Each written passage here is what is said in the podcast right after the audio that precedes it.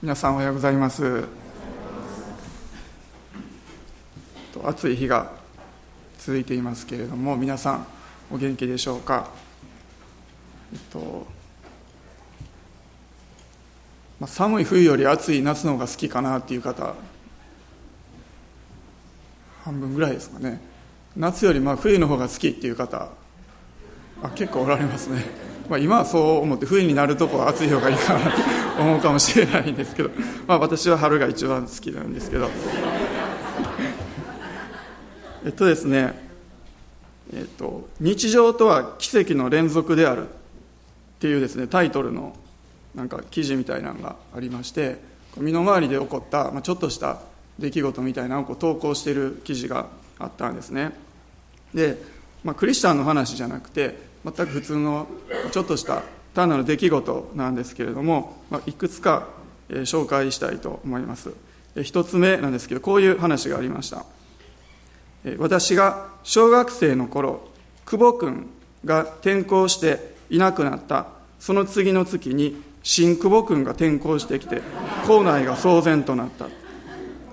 これびっくりしますね。すごい偶然というか、まあ、一番びっくりしたのは新久保君かもしれないですけどなんでみんなこんなびっくりしてるんやろうと。思うかもしれないですね。もし転校してきたのが古久保君やったらもっとややこしい話になったかもしれないです。もう一つもう一つだけ紹介します、えー、高校生の時にクラスに佐藤が6人もいて出席番号順に掃除の班が割り振られた結果6人 ,6 人のうち5人がご飯に振り割り振られてご飯が全員佐藤になってしまい佐藤のご飯が誕生するという奇跡が起こった。これもすごいミラクルですね。でまあこの話がですねいろいろ載ってて面白いなって読みながら見てたんですけどまあすごいといえばすごいですけどまあ現実に言うと奇跡ではないというか確率はめっちゃ低いけれども、まあ、起こる可能性があることですよね。で私たちが奇跡っていう時にはこの自然界の法則ではもう絶対に起こり得ないこと超自然的なこと神様の働きなしでは起こらないことそれが本当の奇跡ですね。で私たちに私たちが体験した本当に奇跡たくさんありますけれどその中で一番何がすごいかなって思う時にやっぱり私たちがこんな罪深い私たちが罪許されて救われてそして今このように集まって主の前に出て礼拝することができる賛美捧げることができる。これがもう一番の奇跡というかこれ以上にすごいことはないんですね。でも私たちはふと考えてみるときにこのこと神様の臨在の中に出てきて主を礼拝するそのことをどれほど追い求めてるかなって思うんです、えー、今朝はですね詩篇の27編を一緒に読みたいと思います。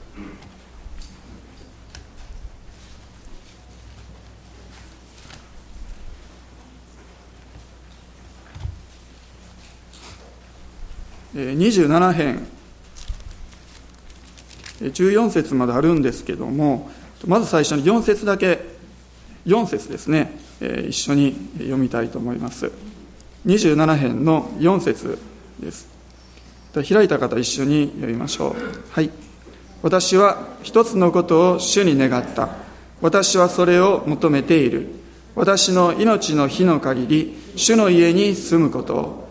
主の麗しさを仰ぎ見その宮で思いにふけるそのために。有名な詩篇なので皆さん何回もですね読まれたことあるかと思うんですね。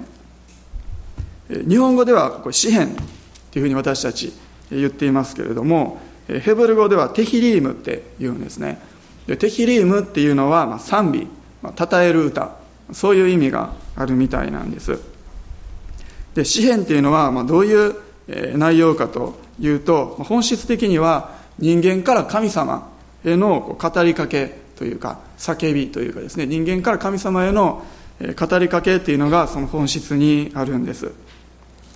そして詩編150編まで、あるんですけどもその内容を見ていくと大きく2つに分けることができます。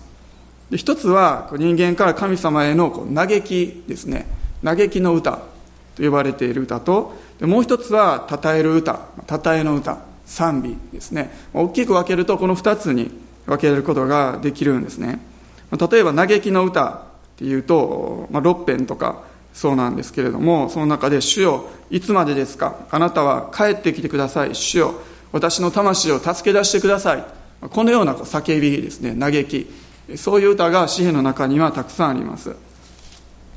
また一方で賛美の称える歌ですね。150編とかは「ハレルヤ神の聖女で神を褒めたたえよう」このような賛美ですね。このような賛美も詩篇には多く含まれているんですね。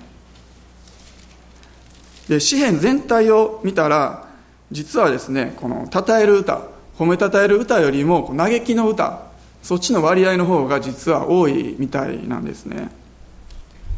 でもそれを思う時にあそれってこう私たちの歩みと一緒だなって思うんです。で私たちは神様を賛美するんですけれどもどっちかというと神様に向かってこう嘆いているつぶやいたりとか何でなんですかと助けてくださいいつまでですかってそのように私たちは言うことの方が多いかもしれないんですね。でもしかしたら時間的には嘆いてる時間っていうのはちょっとしかないかもしれませんけどもでも私たちにとってはそれは本当に永遠のように何ヶ月も何年もですねそのように長く感じるんですね。でも旧約聖書の旧約の人々はこの詩篇全体のタイトルをテヒリウムっていうふうにつけたんです。称える歌っていうふうにつけたんですね。もしこの詩篇のタイトルが嘆きの歌とかだったらちょっと読むモチベーションが下がりますよね。でも彼らは「称える歌」っていうふうにそのタイトルをつけたんですね。それはですね神様と共に歩んでいく人生っていうのはどんなにたくさん嘆いたとしてもまた涙を流したとしても必ず神様を称える賛美に私たちがこう変えられていくんだってそのような思いが表されていると思うんです。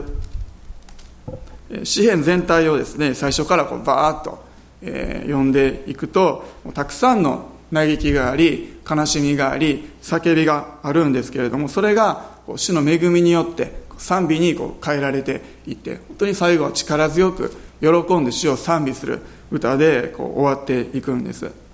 でまた一つ一つの詩篇を見るときにもその中にもいろいろなこう思いが入り混じっているんですね。賛美がありまた嘆きがあって。でもやはり最後には主を褒めたたえる。そこにこう導かれていくんです。詩篇27編読みましたけれどもこの詩篇もですねそのような詩篇ということができると思います。27編のタイトル表題にはダビデによるとありますのでダビデによって書かれたと言われている詩篇です。全部で150編あるうちのそのうち73ですね。73ぐらいがダビデによって書かれたと言われているんですね。表題でダビデとなっているのは73なんですね。その他にもこうダビデが書かれた可能性がある詩篇もいくつかあるんです。4節で私は一つのことを主に願ったとダビデは言いました。もし皆さんが一つのこと願うとしたら何を願うでしょうか、まあ、今っていうのは本当にもういろんなものがありふれてる時代だと思うんです。なのでもうたくさんありすぎてこのこれを選ぶ一つ選んでいくっていうのはとても難しいんですね。例えばお腹が空いて何か食べたい。えそう思った時にスーパーに行って何か買って料理してくることもできますし何かすでに出来上がっているものを買ってくることもできますしコンビニで買うこともできるしレストラン吉野家もうありとあらゆるも数のですね選択肢があるんですよね、え旅行に行く時にも国内から海外までもう選び放題。どこにでも行くことができるし本もアマゾン、まあ、インターネットを見たらもうたくさんの種類から選ぶことができる。そして情報源も新聞からテレビからインターネットから雑誌からたくさんもういろんなものがありふれてる時代なんですね。もう手に入れようと思ったらいろんな種類の選択肢があってでその中でこれもいいけどこっちの方がいいかなやっぱこっちがいいかな迷いながらもう安いから2つとも買ってしまおうかなってなってしまったりするんですね。逆にもう種類が多すぎるからもう選ぶことができなくなってしまってもうどれでもいいやとなってくる時もあると思います。私たちはもういろんなものにこう目が止まってしまってどっか行こうと思ったら行く途中にいろんなものを見つけてしまったりインターネットで何か調べようとしていたら違うところに目がいてそっちの方に行ってしまったりですね。そういう時代に私たちは生きてると思うんですね。何か一つのものにこう焦点をこうグッと絞っていくことが難しいんです。なので私たちは本当に必要なことはもうたくさんある。もうその中から本当に大切なものを見つけてそこにも焦点を合わせてぐぐっとこう絞っていく。そういう作業私たちはする必要があるんですね、まあ、カメラでも撮るときにこうピントを撮りたいところにこうピピッと合わせて、えー、撮りますけれども本当に同じようにどこに私たちが目を留めるのか一つ選んでそこに目を留めていくそのような必要があるんです。でダビデは一つのことを願ったと言っているんですけれども私たちも人生の中でもう自分はこれだけを追い求めていく。これを願っていくんだって。そういうものを一つしっかりと見つけてそこに生きていくことができたら本当にそれは幸いな人生なんです。でそして聖書を見るとそれが何なのか私たちは何を追い求めるべきなのかっていうのが書かれてあるんですね。ダビデが求めたことは主の私の命の日の限り主の家に住むこと。主の家に住むこと。それを彼は求めたんです。それを彼は願ったんですね。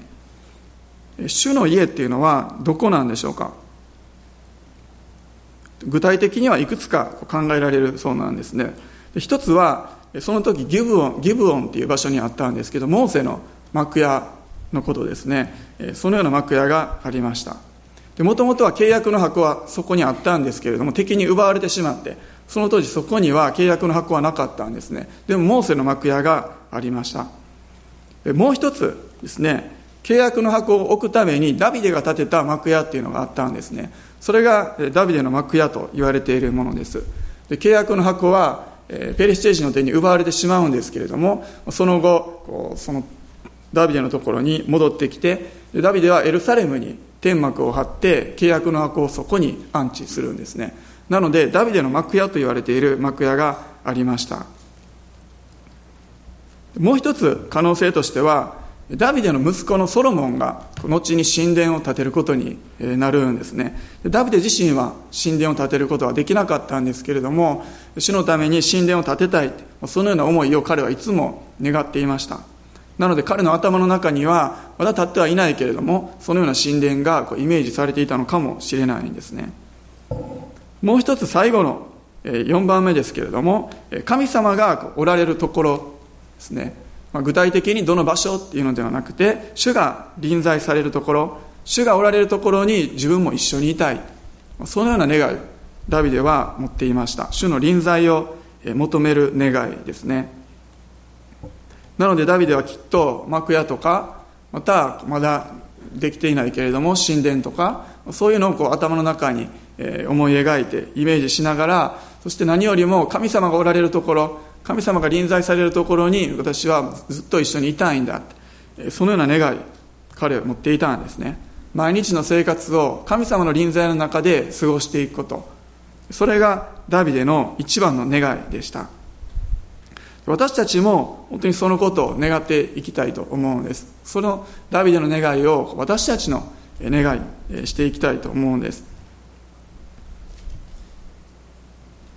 後ろに皆さんご存知かどうかわからないんですけどいろんな教会から送られてきてる州法が、え、実は貼ってあるんですね。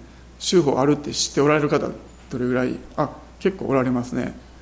あそこをこう開くとですね JC 諸教会の、え、毎週の州法が、え、貼ってあってですね。それを見るとあこの教会こんなことしてるんやなっていうのが、えー、分かるようになってます。で柏ゴスペルチャーチからも毎週、守先生からですねメールで添付されてですね送られてきてそれをこうプリントしてそこに貼ってるんですけどで守先生がですね歌詞はからこちらにこの州法を送るときにメールでいつも同じ文章が書かれているんですね。柏の州法をお送りします。明日も主の臨在をしたい求めます。書かれてるんですね。で次の週も全く同じなんですね。鹿島の修法をお送りします。明日も主の臨在をしたい求めます、まあ、ずっと毎週これ一緒でまるでもう切ってはったかのように多分切ってはってると思うんですけど 切ってはったかのように毎週毎週それで、まあ、コピペして貼ってるのかなと思いながらですねそれ読んでるんですけどでもそれを見るたびにあ本当に主の臨在を求めるこれってダビデの心と同じやなってそういうふうに思わされながらその文章を見るんです。私たちが求めるのは主の臨在なんですね。特に牧師先生だったら主の修法今週の修法をお送りします。明日の礼拝もたくさんの人数が集まりますようにとかですね。修法をお送りします。明日はたくさんの献金が与えられますようにとかですね。そんなような思いも持つこともあると思うんですね。でもそういう思いもあるけれどもでも一番に私たちが願うことそれは主の臨在があふれること主の臨在によって満たされていくことなんですね。もしこれがないなら私たちが集まる意味っていうのが何もなくなってしまうんです。詩編27編の続きの5節を一緒に読みましょ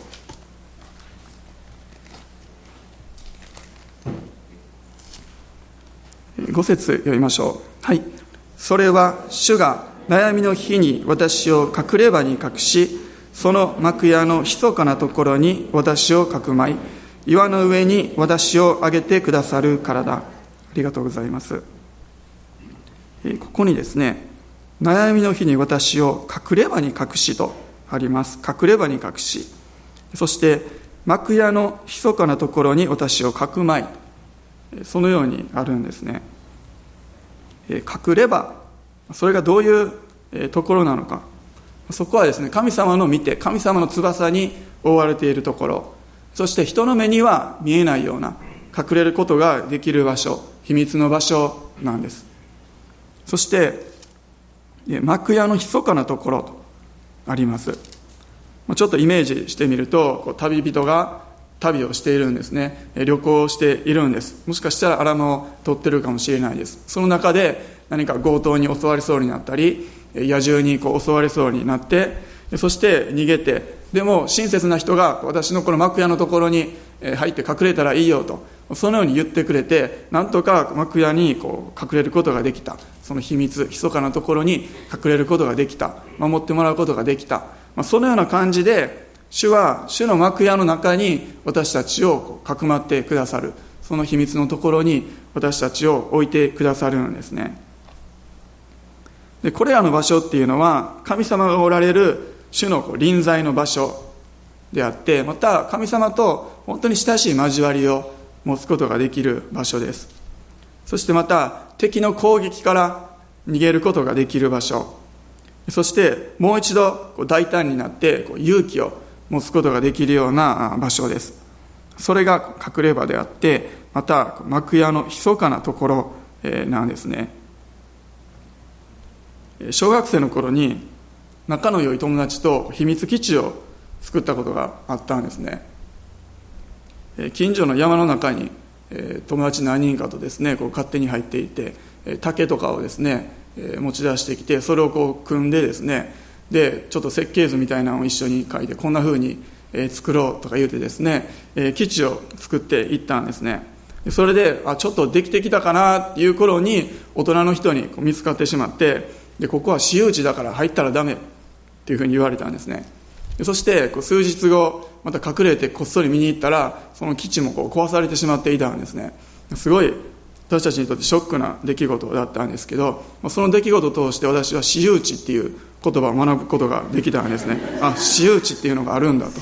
誰かの持ち物なんだっていうことをですね学んだんですけれども秘密基地って楽しいですよね、まあ、男の人しかわからないかもしれないですけどなんであんなにワクワクするのか楽しいのかなと思った時にもう僕とその仲の良い友達何人かしか知らない。だから秘密基地なんですね。もうみんなが知ってたらただの基地なんですね。秘密じゃなくなってしまうんですね。で秘密だからこそすごく嬉しいというかそのこの仲の良さのこう現れお前と僕しか知らないその友情というかその親密さのこう現れ象徴っていうのがこの秘密基地。だったんです。でそのような神様との秘密の場所本当に親しいこの関係を持つことができる現れる場所が隠れ場であってまた幕屋の密かな場所密かなところなんですね。でそのようなところを私たちは神様との間に持つことができるんですね。そしてまたそれを持っているかどうか。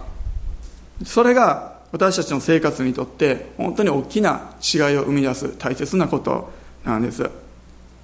私たちが例えばここにありますようにこう悩んだ時にまたこう霊的に落ち込んだ時に疲れた時にこう行くところがあるのかどうか。本当はあるんだけれどもそれを知っているのかどうかですね。それがとても大切なんです。で皆さんにはそのような場所があるでしょうか。それは具体的なもしかしたら家のこの部屋のここの場所この机の前のこの椅子に座っている時そこが私にとってのこのような場所ですっていう方もおられると思います。またそのような具体的な場所ではないけれどもこの時間が私にとってそのような場所です。そのようにですね、え、そのような場所を持っておられる方もいると思うんですね。でもそれは私たちにとって絶対に必要な場所なんです。私がよくお話ししますけれども船デュロス号に乗っていた2年間の中で一つ葛藤していたことがあったんです。それは一人でこうギターを弾いてこう賛美をすることができるような場所がなかったんですね。それまでいつもこう一人でギターを持って家の部屋とかこう賛美したり祈ったりするのが大好きだったんですけれどもそのようにする場所がこう見つからなかったんです。で一人でこう賛美して祈りたい。神様の臨在の中に浸りたい。でもそのような場所を見つけることができなかったんですね。狭い船に350人ぐらい乗っていて部屋は4人部屋で個人のスペースが全くなかったんです。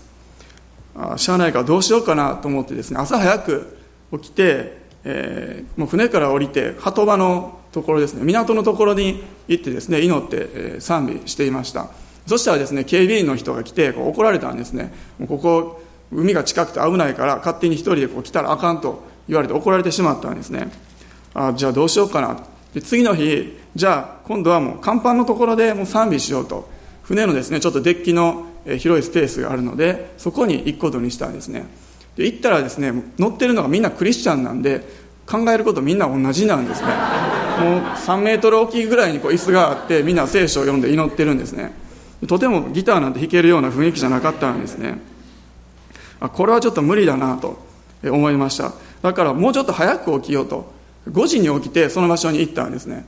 そしたらもう自分が一番乗りであこの時間自分使えるなと思ったんです。でもそしたらですねすぐにこの掃除係の人がやってきてですねそこで掃除を始めたんですね。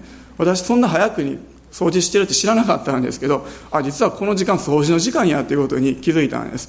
あこの時間もちょっと無理かと思ってですねじゃあもうちょっと早く起きなあかんかなと思ってですねそれよりさらに早く起きてその場所に行ったんです。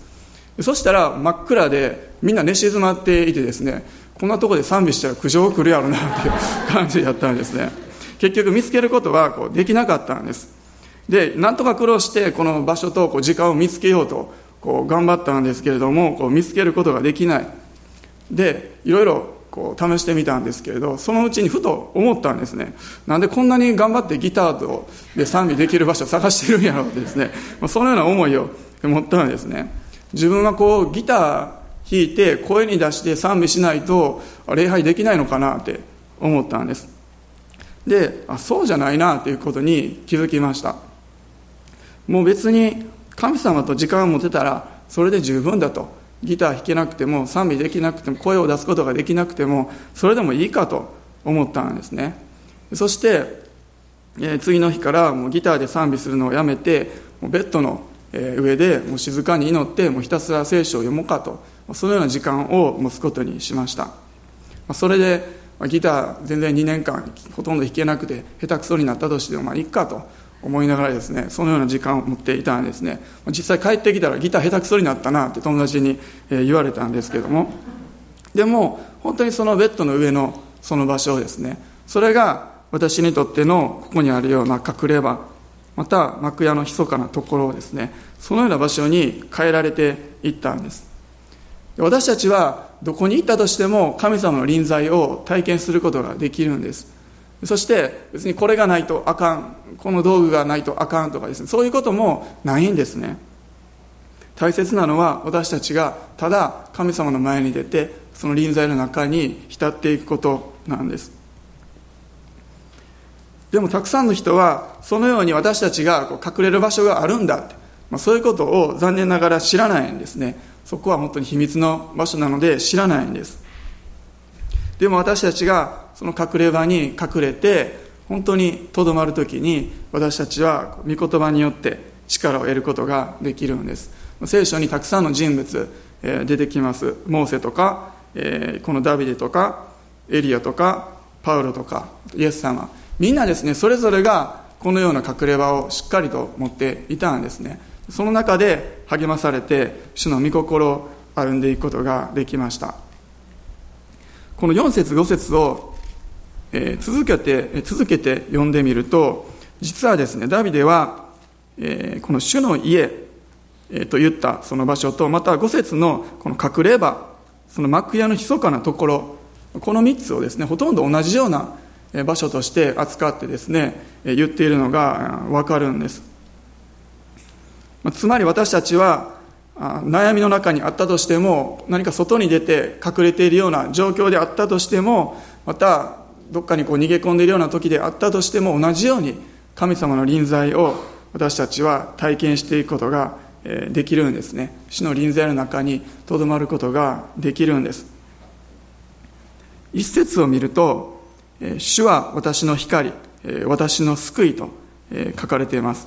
誰を私は恐れようと。主は私の光、私の救い。ダビデの宣言ですね。でも、悩みとかえ敵から解放される、それだけが彼の救いではなかったんですね。その悩みの中にあったとしても、その隠れ場の中に隠れることができる。幕屋のところに逃げ込むことができる。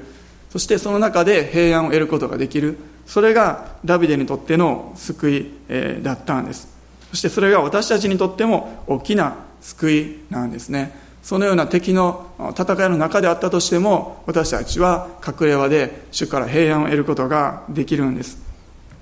そしてその中で主は私たちを岩の上に上げてくださるからだと五節の最後のところにあります。岩の上に上げてくださる。岩っていうのはがっしりしていて動かない丈夫なところ。本当にこう安全性を示すような場所なんですね。川が流れててもその中にこう岩場があったらその岩っていうのは流されていかないんですね。まあそのようなところに私たちを主は上げてくださる。私たちは完全に安全なんです。27編の1節から3節を読んでみましょう。詩編27編の1節から3節です。はい。主は私の光私の救い誰を私は恐れよう。主は私の命の砦誰を私は怖がろう。悪を行う者が私の肉を食らおうと私に襲いかかった時私の仇私の敵彼らはつまずき倒れた。たとえ私に向かって陣営が張られても私の心は恐れない。たとえ戦いが私に向かって起こってもそれにも私は動じない。この3節本当に生々しいというか戦場の戦いの場面が描かれています。悪を行う者が私の肉を食らおうとすごい表現だなと思うんですけど詩篇読んでたらすごい表現だなって思う箇所が結構あるんですね、ま、そんな戦いの場面が3節には描かれているんですけれどもこの戦いの中でダビデは信仰を試されるんですね、えー、襲いかかれる。肉を食らわれようなるようなですねそのような体験をするんですけれどもでも最終的には彼は確信を持つことができるんです。私の心は恐れない。私は動じない。そのような確信にですね彼は至っているんです。戦いの中でもそのような確信を持つことができるんですね。なぜ持つことができるのか。その理由が最初に読みました4節ですね。ダビデにはそのような場所主と交わりを持つことができるような場所彼はそれを持っていたからなんです。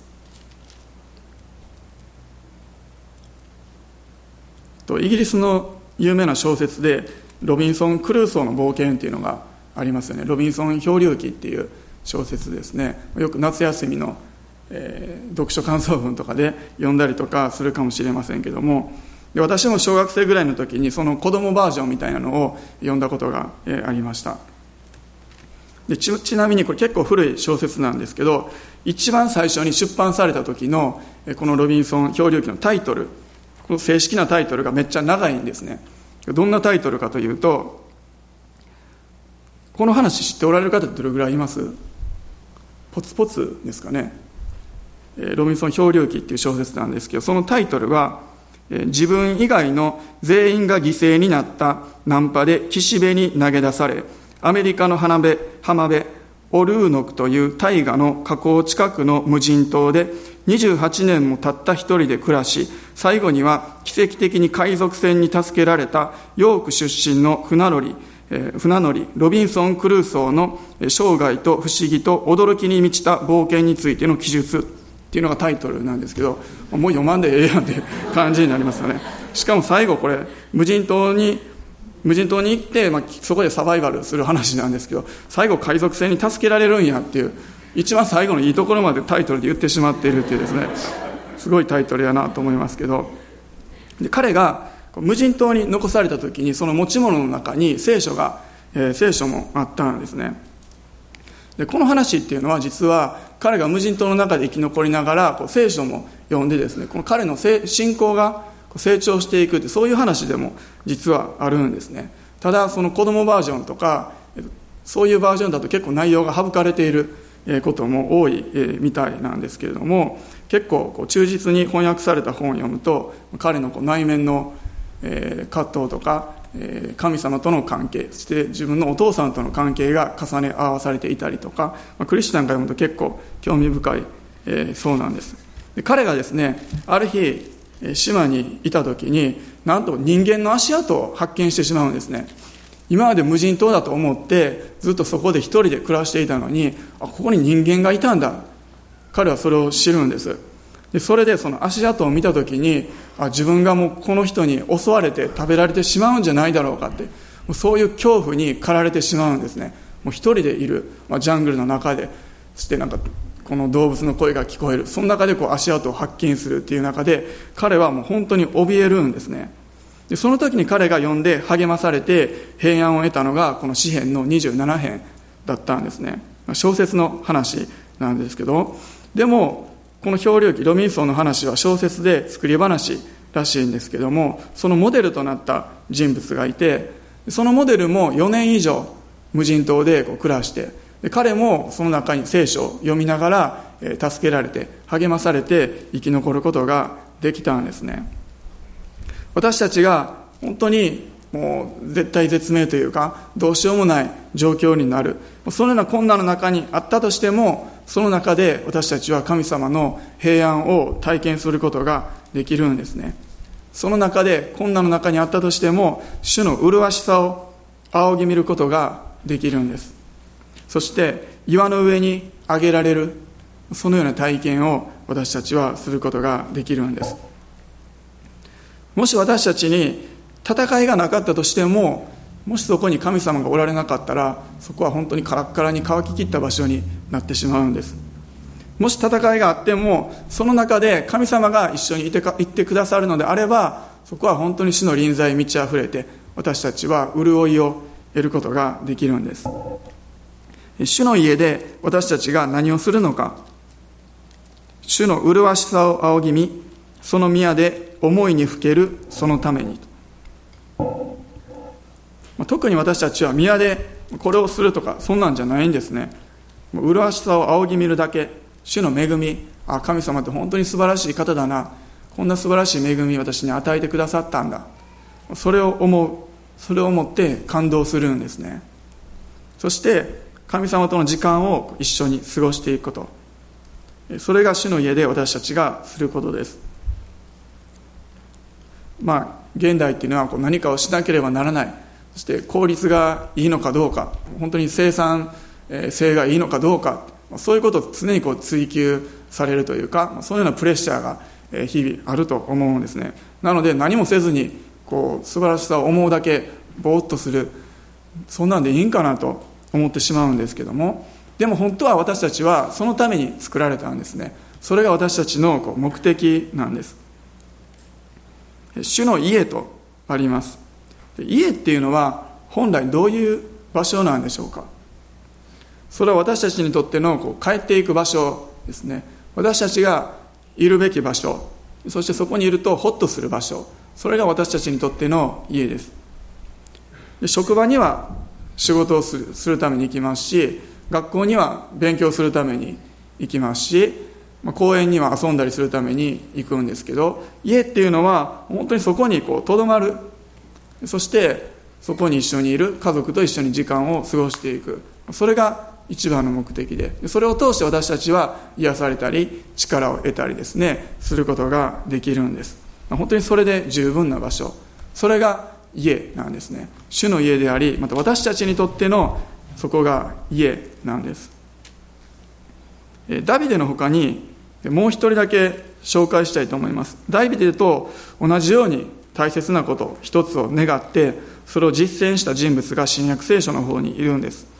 ルカの福音書をお開きください。ルカの福音書の10章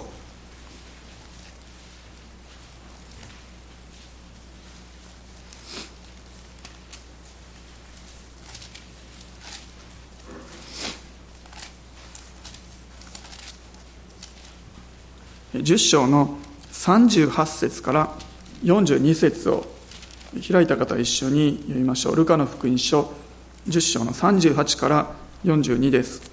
はい。さて、彼らが旅を続けているうち、イエスがある村に入られると、マルタという女が喜んで家にお迎えした。彼女にマリアという妹がいたが、主の足元に座って御言葉に聞き入っていた。ところがマルタはいろいろともてなしのために気が落ち着かず、身元に来ていった。主よ妹が私だけにおもてなしをさせているのを何ともお思いにならないのでしょうか。私の手伝いをするように妹におっしゃってください。主は答えて言われた。マルタマルタあなたはいろいろなことを心配して気を使っています。しかしどうしても必要なことはわずかです。いや一つだけです。マリアはその良い方を選んだのです。彼女からそれを取り上げてはいけません。有名なマルタとマリアの話ですね。そのマリア彼女も一つのことを願ってそれを実践していたんです。イエス様が家に来られた時にお姉さんの方のマルタはもうおもてなしの方にばっかり気がいってしまいました。でも妹のマリアはお手伝いをせずにイエス様の足元に座ってイエス様の御言葉をじっと聞いていたんです。なのでマルタは、えー、イエス様にですね、えー手伝いをするように妹に言ってくださいよとそのようにお姉さんは言ったんです。でもそれに対してイエス様が言ったことが、えー、今読んだところなんですね。どうしても必要なことはわずかです。いや一つだけですと。マリアはその良い方を選んだのです。そのようにイエス様は言われました。どうしても必要なことは一つ。その一つとは何だったのか。それをマリアは選ぶことができたんですね。でマリアが何をしていたのか。それは39節にあるように主の足元に座って御言葉に聞き入っていた。それだったんですね。主の足元に座って御言葉を聞く。さっきも賛美でよく似たですね賛美がありましたけれども。ダビデは主の家に住むことを願いました。住むという言葉は座るとかとどまるとかまた住むとかですね。そういう意味があるそうなんですね。でマリアはまさしく主の足元に座ってとあります。本当にイエス様のもとにとどまっていたんです。そして御言葉を聞いていました。マリアは詩編27編の 4, 4節にあるようなですね。一つのことを願った。ダビデ。本当にそれと同じようなこと同じことを願ってそれを実際に実践したんです。38節を見るとイエス様を村に、えー、イエス様が村に入った時に家にお迎えしたのはマルタお姉さんの方だったんですね。でもせっかく家に来てくれたのにおもてなしをするこれ大切なことですけどそっちの方に中心がいってしまいました。大切なことを忘れてしまったんですね。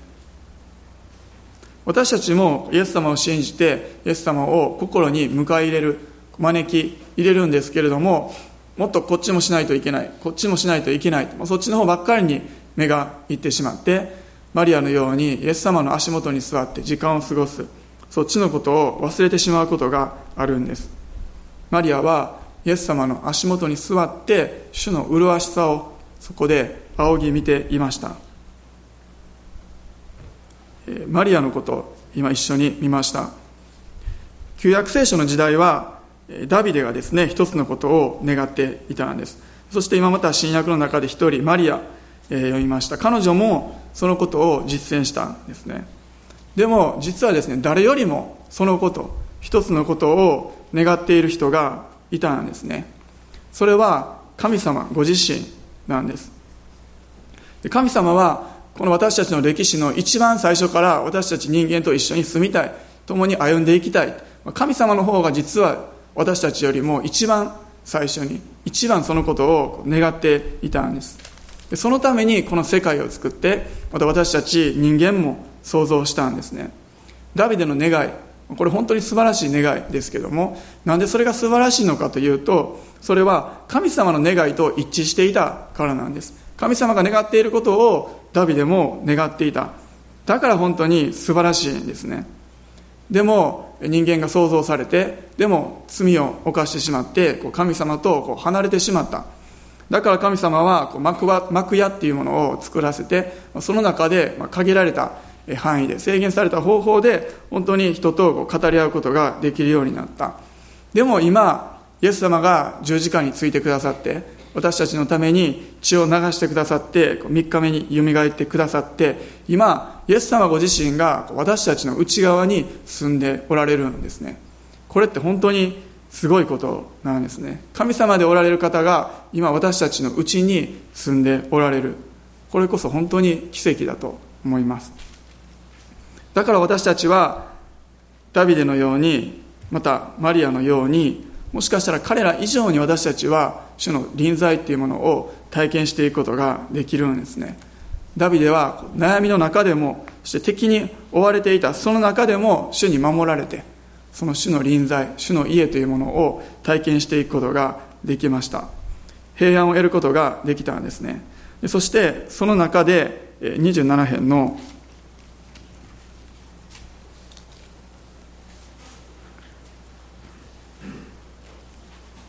6節ですね。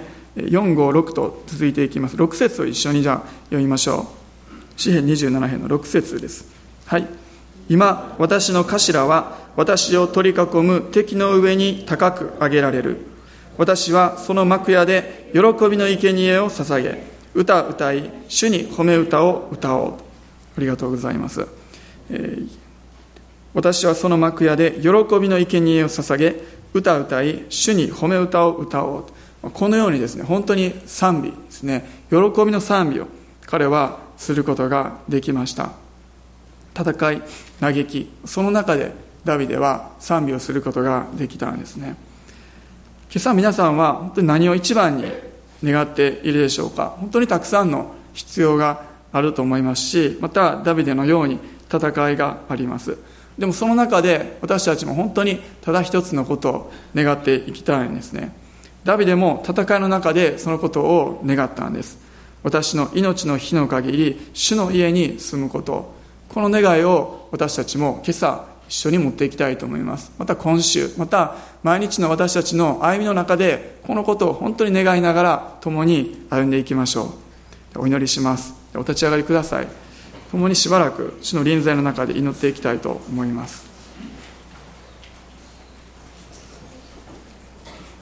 ハレルヤ主を感謝します。今朝もあなたの臨在を心から感謝いたします。主が私たちに用意しておられる慈しみと恵みを本当にそれをたくさんいっぱいに受け取っていきたいと思います。ハレルヤ主を感謝します。今それぞれの口で祈っていきましょう。本当に主に感謝を捧げていきましょう。ハレルヤ主ハレルヤ主を感謝します。ハレルヤ私たちの心の中に主がイエス様がにおられることを心から感謝いたします。臨在を私たちがますます体験していくことができますように。ハレルヤ主よ他のものからではなくてイエス様ご自身から力と平安と慰めを得ることができますように。ハレルヤ主を感謝します。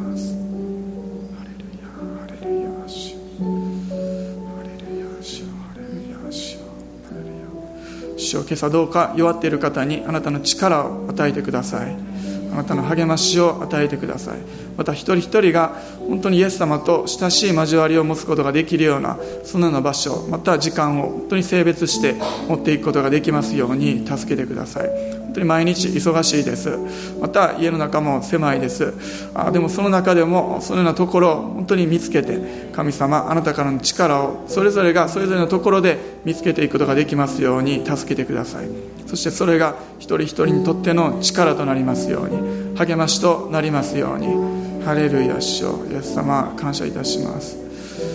ハレルヤ感謝します。一曲一緒に賛美していきたいと思います。導いてもらっていいですか？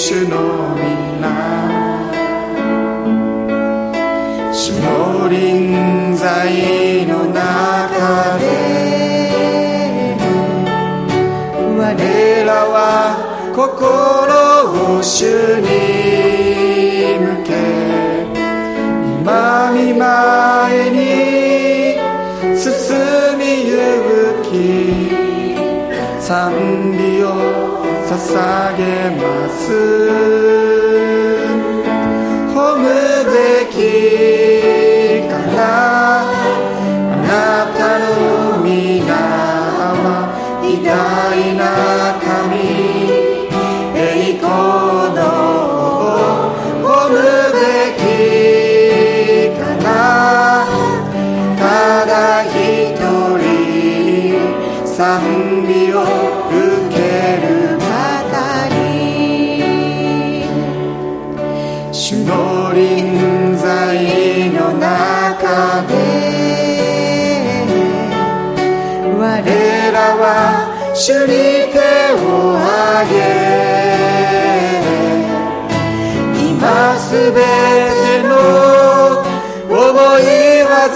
らい。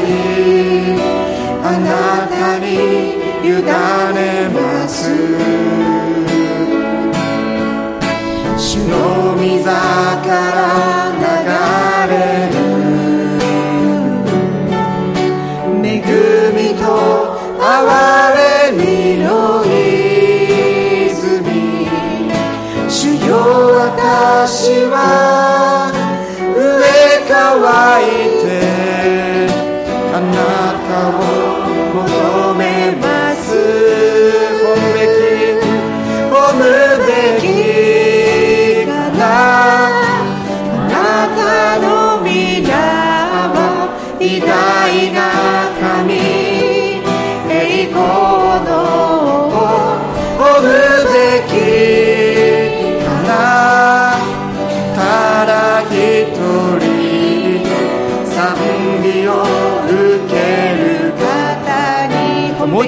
2番を賛美しましょう。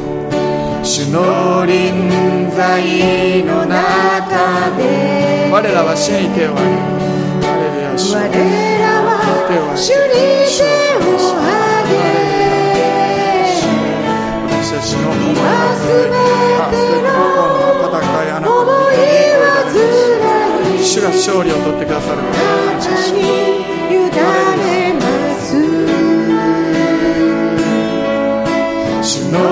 から流れる恵みと哀れみの泉主よ私は上乾いてあなたを求めます。褒むべき褒むべき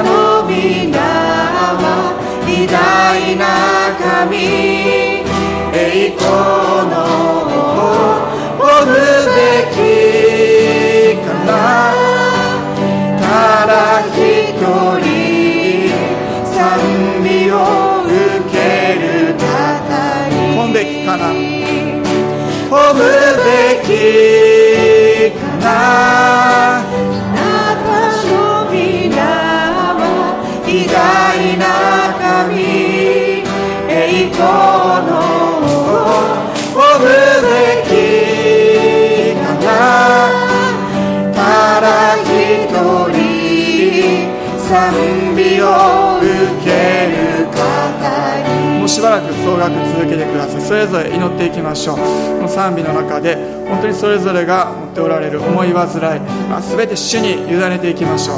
ハレルヤ主それぞれの困難や戦いや問題全て主に委ねます。ハレルヤ主ハレルヤ主ハレルヤ主主の臨在の中で私たちは新しい力を受け取ります。ハレルヤ主感謝します。おー主ハレルヤ主イエス様の油注ぎを宣言します。ハレルヤ主よ。主の癒しを宣言します。主の慰めがありますように。私たちの嘆きとその憂いを主が喜びに変えてくださいます。ハレルヤ主。私たちは喜びます。本当にダビデがあ喜びと本当に感謝を捧げたように私たちも喜びと感謝の生贄を捧げていきます。ハレルヤ主を感謝します。おお主よ。